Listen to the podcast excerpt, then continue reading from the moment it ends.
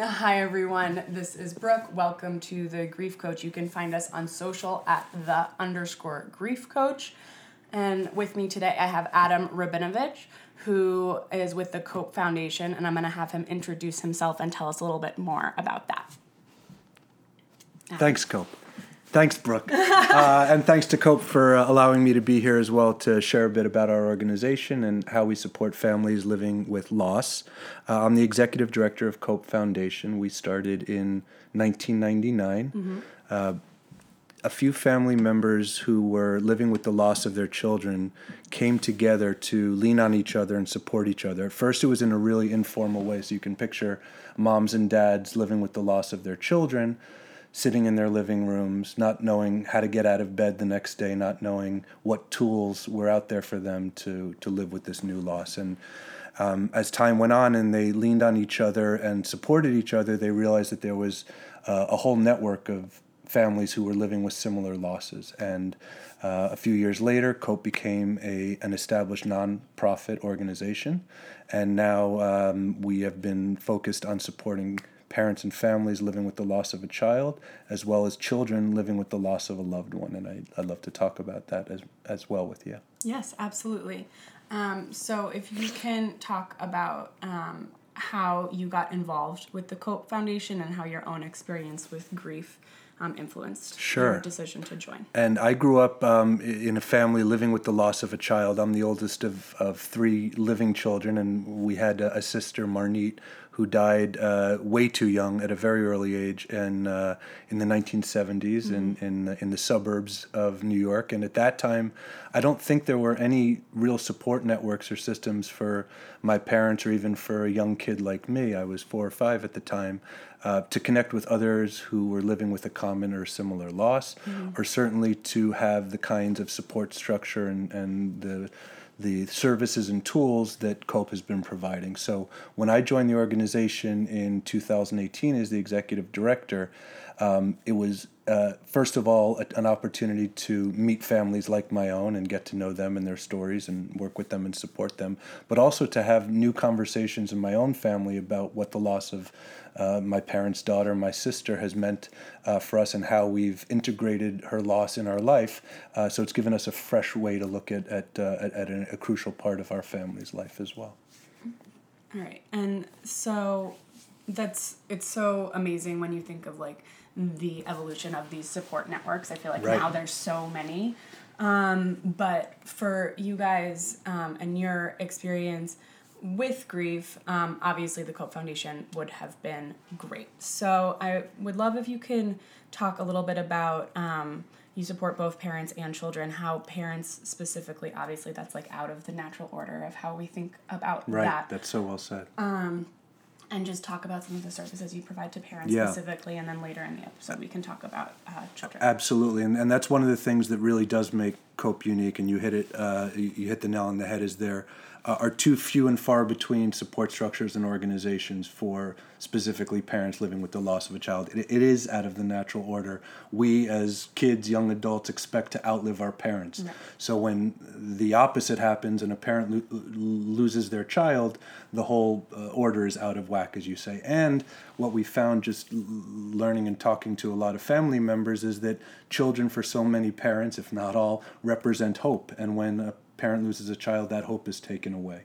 So we are there uh, again, not to help uh, parents get over their kind of uh, their loss, regardless of, of what the, the causes are, but how to live with the loss and integrate it. So um, the way that we support uh, family members, including uh, adults, young adults, and now more and more children and teens, uh, the heart and soul of what we do are facilitated support groups. Mm-hmm. So, uh, across the New York area and hopefully in the future in different parts of, of the world, we have licensed clinicians who mm-hmm. facilitate peer to peer support groups. So, for example, if you can picture moms and dads coming together in a safe space, sharing their grief journeys, always with a professional in the room to help facilitate those conversations. Mm-hmm. And those networks become crucial support systems for, for each of the parents. Uh, we also offer healing workshops, everything from mindfulness and meditation to Reiki and yoga, writing workshops, mm-hmm. music workshops, okay. any tool that we um, believe and hope can help family members get through the day, get through the week, get through the month, get through the year as they go on through their grief journey, we want to provide. Uh, we have a a whole ton of resources on our website, which I know we'll talk more about later, that are uh, available for anyone uh, to, to refer to. And uh, in 2011, we took a, um, a, a, deliberate and proactive plunge into uh, the world of supporting grieving children. And mm-hmm. this is something I know that um, is close to your heart and, and, and your family story, Brooke. So I'd love to hear more about that as well. I know you've shared it with your audience before. And the way that COPE has connected with grieving children is specifically through a national network called Camp Erin. And there is a wonderful organization called Eluna, E L U N A. I'll make sure that your listeners have the website. There's some resources there as well. And we are the New York City area Camp Erin provider. So mm-hmm. every summer and happening again each August, uh, kids between the age of 6 and 17 who are living with the loss of a loved one come together with professional clinicians and volunteers in a beautiful, safe summer camp experience. And they have both bereavement and grief support as well as summer camp experiences like rope climbing, swimming, and it's a happy and sad experience, but it's really meant to give the kids a a common language so they're connecting with other kids who are living with the loss of a loved one. For many of them, it's the first time meeting someone like them, yeah. and also giving them uh, just a, a, fantastic time in, in the Pocono Mountains in uh, in rural Pennsylvania. Yeah, there's so many places I feel like I could go with the things go. you just said. Go. So um, I think the thing that's so great about how you've structured the summer camp and how even like as an adult you experience grief is like sometimes you're fine. So like yes you'll go rope climbing and then sometimes you want to talk about it or you need to talk about it. And i think for children especially in some of the literature you share but both in seeing within my own family and for listeners, um, those of you, I don't think I've talked about this a ton, but my um, mom's sister passed away when um, I was 12, and my cousins, her children, um, were 15, 12, and 9. Um, so we experienced watching that loss. We are a very close family. Um, and so that was like obviously a very traumatic experience sure. for all of us. Um, but the thing with children, especially, is there's a bit of resilience that I think I like is harder as an adult and like you get not used to as a child, but you can kind of just maybe compartmentalize or whatever it is and you may know a little bit more from your colleagues who are psychologists but that um, children have a way of resilience which i think is like really phenomenal well you're so spot on and so smart and insightful because in 2017 we added an element to the kids camp Erin which is a concurrent parent retreat oh, wow. so at the same time that these amazing resilient 6 to 17 year olds young kids and teenagers are having their bereavement and camp experience their parents and caregivers are on the other side of a lake, the lake mm-hmm. in the Poconos, having the same kind of structured environment. So there's opportunities for memory candles and memory boards, and if, if not uh, uh, flag football, certainly there's time for reflection and fun as well. And then at the end of the summer camp, the kids and the adults come together, and now they have a new common language within their own family units to talk about their shared grief. Right, and I think like that's so amazing that they're doing that because oftentimes like we don't have the language of how to talk right. about it, and I found like the more and more into this world that I'm going, like I'm getting more tools to speak about it. That's great. But a lot of people I feel like don't, so giving them that is so amazing, and I also just feel like personally like being in nature is so helpful. Yes, yes. When you're grieving. That's right. And like this summer, I tried to spend as much time as possible like outside, whether it was like hiking by the beach, like whatever it was um, and so that's so great. Well said. That you guys for are sure. doing that. Um, so if you can talk a little bit, I feel like a good place to go from there is the difference between how children experience grief versus adults. Sure. Um, and we can talk about some of the expectations or myths that that uh, your listeners and others might have about um, how children grieve, what's common, what's unique. Yes, I would love that one uh, one point that I'll make early on is, and I have to remember this with my own daughter, uh, even when she's not grieving, is that children aren't mini adults; they're children, and so um, when it comes to processing emotions, including grief and loss, they don't do it in the same way that adults do necessarily. Uh, one of the things that uh, clinicians especially have noticed is uh, working with kids over a period of time, and I'm sure that family members uh, realize this as well when, when living with a, a child who's processing grief, grief can come in bursts. So one minute they could be outside playing with their friends, collecting fireflies, and the next minute they can be exhibiting uh, uh, symptoms of grief, whether it's withdrawal, anxiety, and so it comes and goes, and and that's part of a a, a more um, a common trend that we've noticed uh, in the past a lot folks would talk about uh, the stages of grief how one can progress from one stage to uh, the next almost like a ladder and over time and with research and data and a lot of testimonials we've learned that really grief for adults and kids is more like an ocean and waves. Yeah. And back to your your uh, your your point about nature, if you can picture being on the beach or being out in a in a, uh, uh, a, a, calm or less calm body of water and, and the waves are ebbing and flowing, so is grief. So it comes and it goes. And for children, it's the same. They just might not have it. And we'll talk about different um, stages of development for, for children and teens. They not, might not have the tools yet to process at, any given moment. So that's a, a role that adults and not just family members can play to help and be present and support kids along their own grief journey.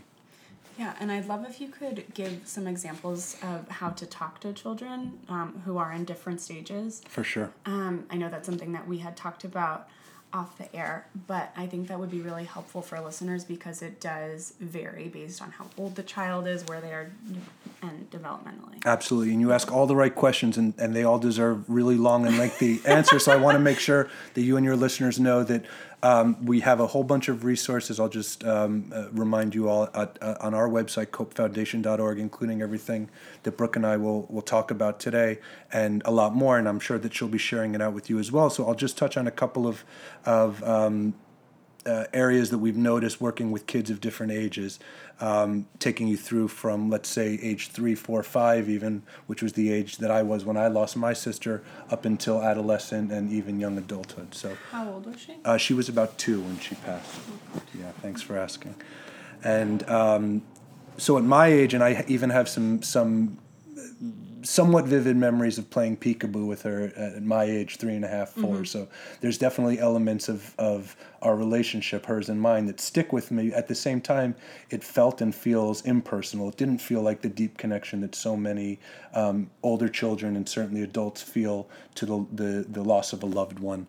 Um, so that was one thing that I noticed, and we see that in children uh, at, at a really young age, especially when they're exposed to uh, media or video games where death and loss is just a blip on a screen, and mm-hmm. the next thing you know, while the, the, the coyote or whoever the character is is back and better than before. So it's hard for a real young kid to process what the finality of death and loss really means. Mm-hmm. As kids get a little bit older, and please jump in at any time, um, particularly around the ages of five and then heading to nine or ten, um, they they do start to to realize the finality of death, but they still might not make the personal connection of what it means. What what does this mean to me? That kind of mm-hmm. question that we grapple with as we as we move through into adolescence, um, and at that point, people are really starting to lock into the fact that uh, death is not only final, but then to start to have some questions and often unanswered questions of what life and death mean. So mm-hmm. that's uh, a complexity that gets added into uh, a young person's life as well.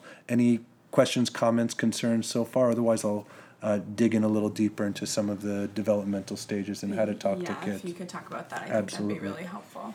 So, for family members and other loved ones who may be uh, living with or supporting uh, kids, let's say age 10 to 12.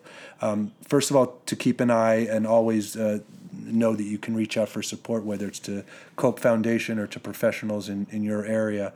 Um, know that there's some particular reactions that may uh, bubble up from from uh, preteens, let's say, um, shock, denial, anxiety, anxiety, some of the ones we already mentioned, um, that uh, understanding of the finality of death, which can um, hit like a hammer, and um, and recognizing that there's uh, also um, this this peer to peer challenge. When I talked a little bit about Camp Erin and the kids who come together for the first time, in many cases connecting with other kids living with loss when a child who may have lost a parent or a sibling goes back to school, for example, they may feel very alone and isolated in that context because their buddies and their friends on the playground and in the classroom might not have that same kind of connection and likely don't. So important to be uh, cognizant of that. Yeah, and I think like no matter how old you are, and I've talked about this with like even my own family of like you don't you know like intellectually like oh that's a horrible thing that happened but until you experience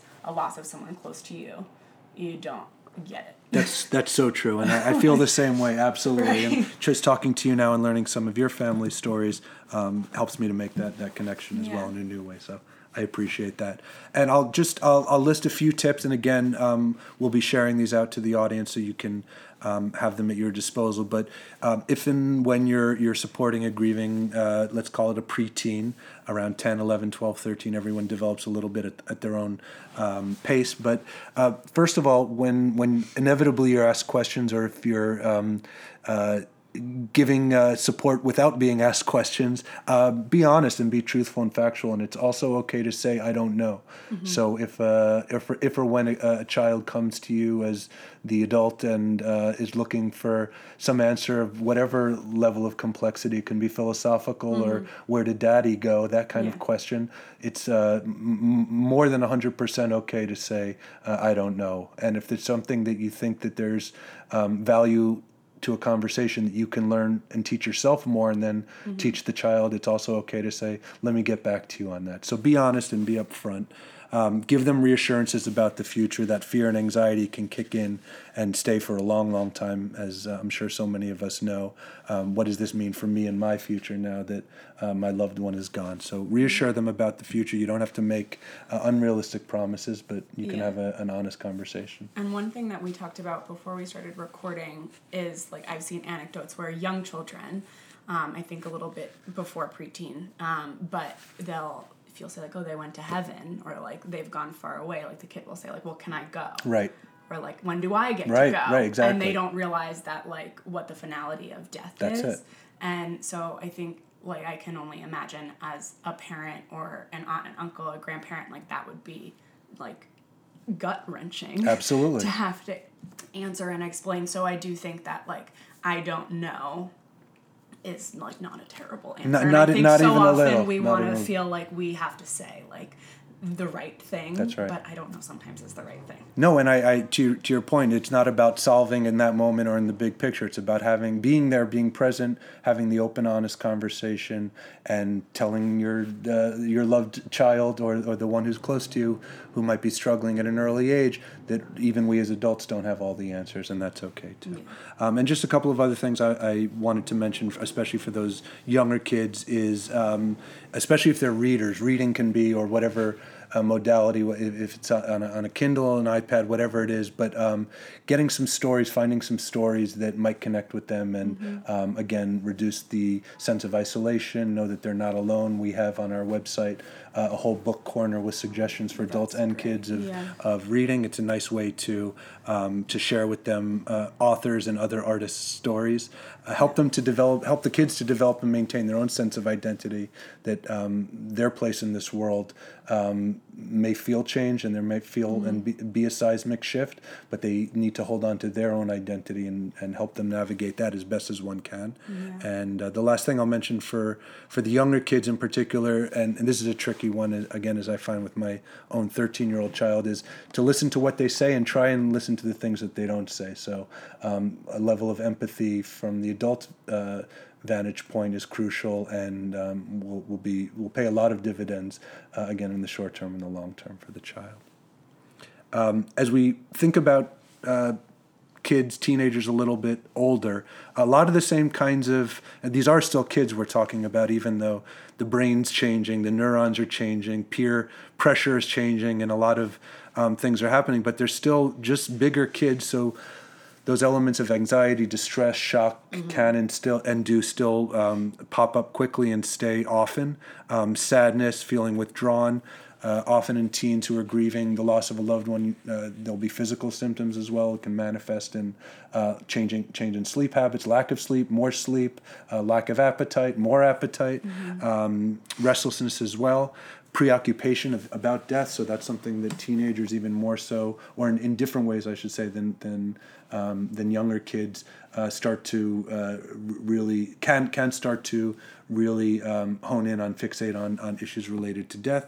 Not unhealthy, but needs to be channeled mm-hmm. uh, with an adult support, and if needed, into a professional environment um, to support uh, uh, teenagers especially. Um, so looking for things that, that may sound familiar to the audience, uh, which could be symptoms of depression and, and anxiety as well. Mm-hmm. Um, and then just some some tips on how to support and help grieving teenagers and adolescents. Um, anyone who's been a teenager or with a teenager knows that judgment goes with the uh, with the the part and parcel with the relationship. So listening without judging is crucial. Um, teens are already coming to the, the to the party in the conversation expecting to be judged or why you judging me, mom or dad. So listening with empathy and no judgment, validating their responses, um, however uh, the the young man or young woman is feeling is okay, um, and being open, and um, also as I mentioned for the for the younger kids, making sure that you're um, giving them time to to to talk about their identity and where they fit in. So a lot of the same themes um, uh, go for both the younger kids and uh, a little bit older.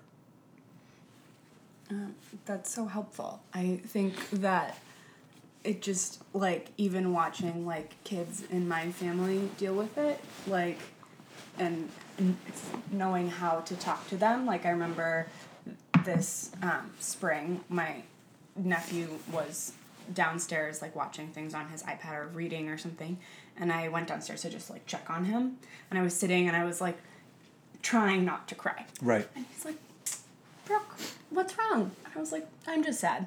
Like, and he's like, is it about Grandpa Bo? I was like, yeah. I was like, thanks for asking. That's really nice. And he's like, I know you would ask me too. And wow. he like gave me a hug, and I was just like, how old is he? Oh, he's eleven. oh my gosh, that must have been an eye opener for both of you, just to be present and open to each other in that moment. I know, and I think that the thing that um, is a really big misconception, especially with younger children, is that they don't realize quite what's going on. Right.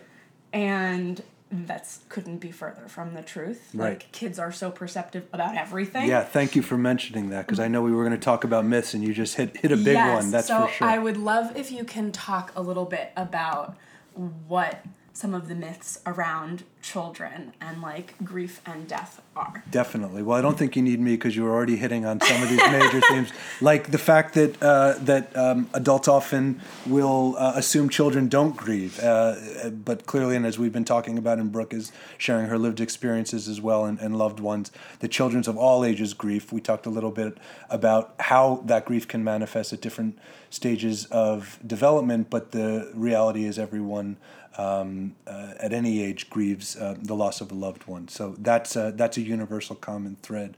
Um, I also want to just highlight uh, a myth that that uh, and especially with helicopter parents, um, I won't call anyone out in particular, but but very uh, common, we, especially we, we, we know the type. That's right. Yes. The, the ones who want to protect um, their kids, and understandably so, from all of life's hardships, might have um, uh, an instinct to jump in and want to shield um, the child, their child, or wh- whoever they're they're they're looking to support from loss and from the grief. And um, the the best thing I think that any parent or, or someone who cares about that kid can do is not to shield them, but to, again to be honest, there's certainly a um, uh, a healthy and unhealthy dose of reality that one can share depending on where that child is at in, in their own development. But um, shielding a, a, a, child from, from loss is, is A, not going to work.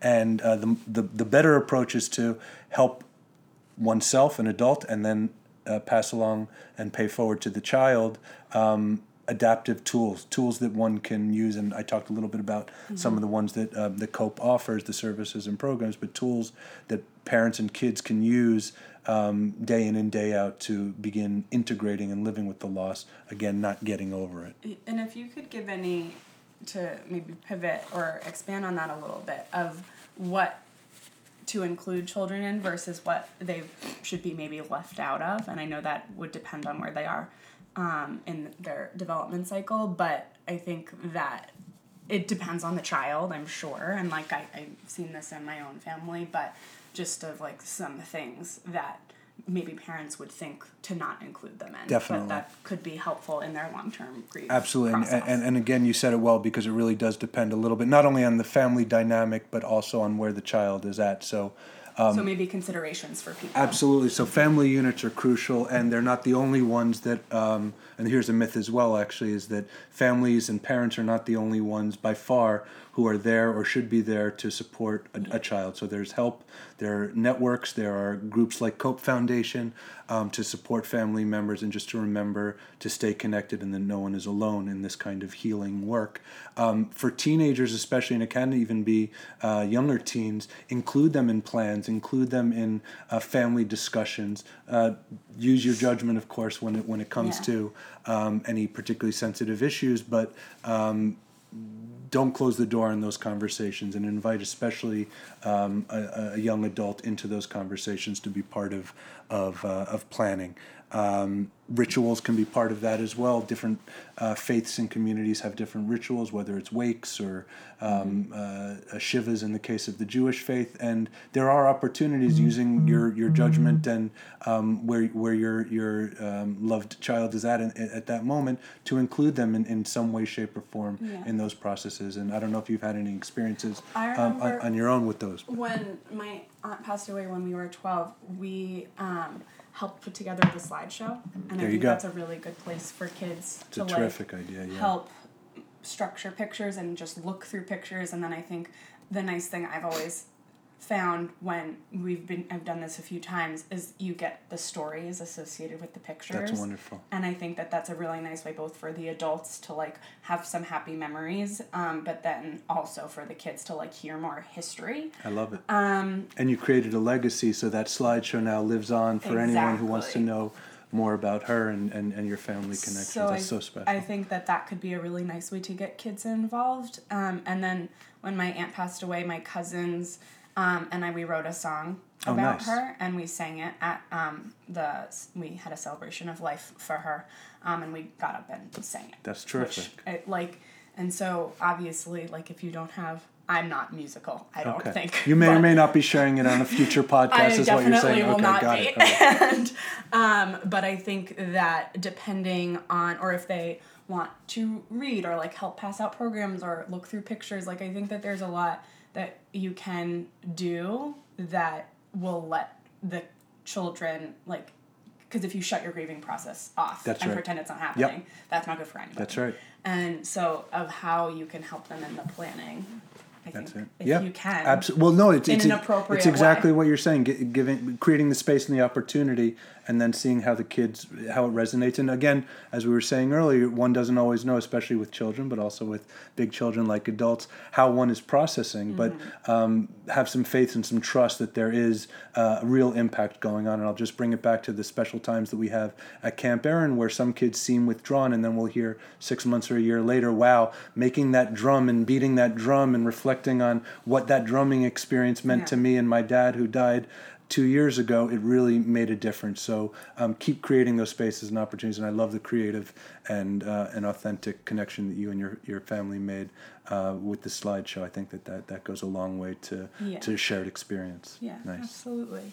Um, so I know we kind of went off on a little tangent, but if there's any other myths with children and grief that we didn't touch on, Yeah, there's too many, and again, these will all be on our websites, Brooke's and, and Cope's websites. But um, uh, one one thing that I'll I'll uh, and it's kind of two two sides to the same coin. Um, two connected myths. Uh, one is that kids are totally unresilient and permanently scarred by loss, and there's no way for them to uh, ever get over or integrate um, a, a loss of a loved one into their life, and that's simply not true. We've talked about about a bunch of ways that um, families and other loved ones can start to help the child in, in, in their journey. Um, and the other side of that is that children are completely resilient and uh, everything um, uh, from loss to grief and, and bereavement can just kind of float off their back. And that's not true either. So um, just to be mindful of where your child is at, where the, the child who's grieving is at in terms of their own grief journey, and, and giving them the space either for additional supports as needed or um, recognizing that they're doing some of the work and just keep providing some of that support and, and tools yeah. for them to, to either embrace or leave behind.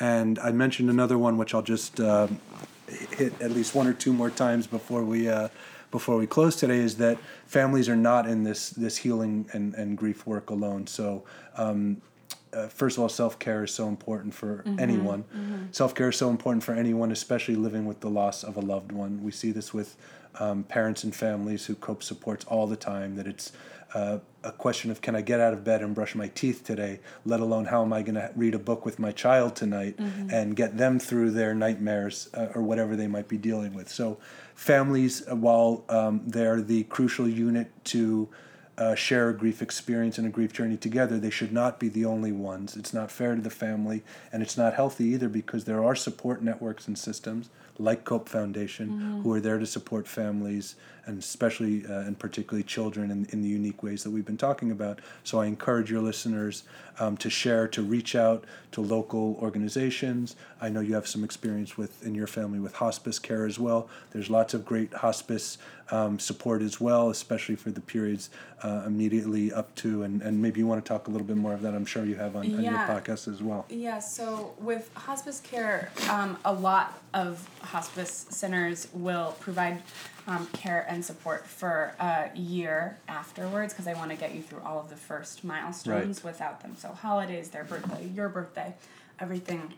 Um, but one thing that the hospice center they uh, they all have like their little pamphlets of yes. what to expect all yes. of that but a lot of them have children's books that they can drop have a volunteer drop off with you um, so if you don't have time to go to the bookstore or you right. don't know where to start or if you can't afford books whatever or you can't get is. out of bed to brush your teeth you can make hopefully exactly. make a phone call or send an email exactly right. and they're really good about doing periodic reach outs um, which like if you can't get out of bed or like even get your mind to go there right. for someone to provide a touch point of like what can we get you um, know that you can ask for children's books um, because i think a lot of people don't know that. Great. Well that's an awesome resource and i'm so grateful that you're sharing all of these tips with the listening audience which i'm sure is growing because there are so many people with shared experiences i'll just uh, add in terms of um, some other things to be mindful of, both for adults, parents, siblings, kids, anyone living with loss, is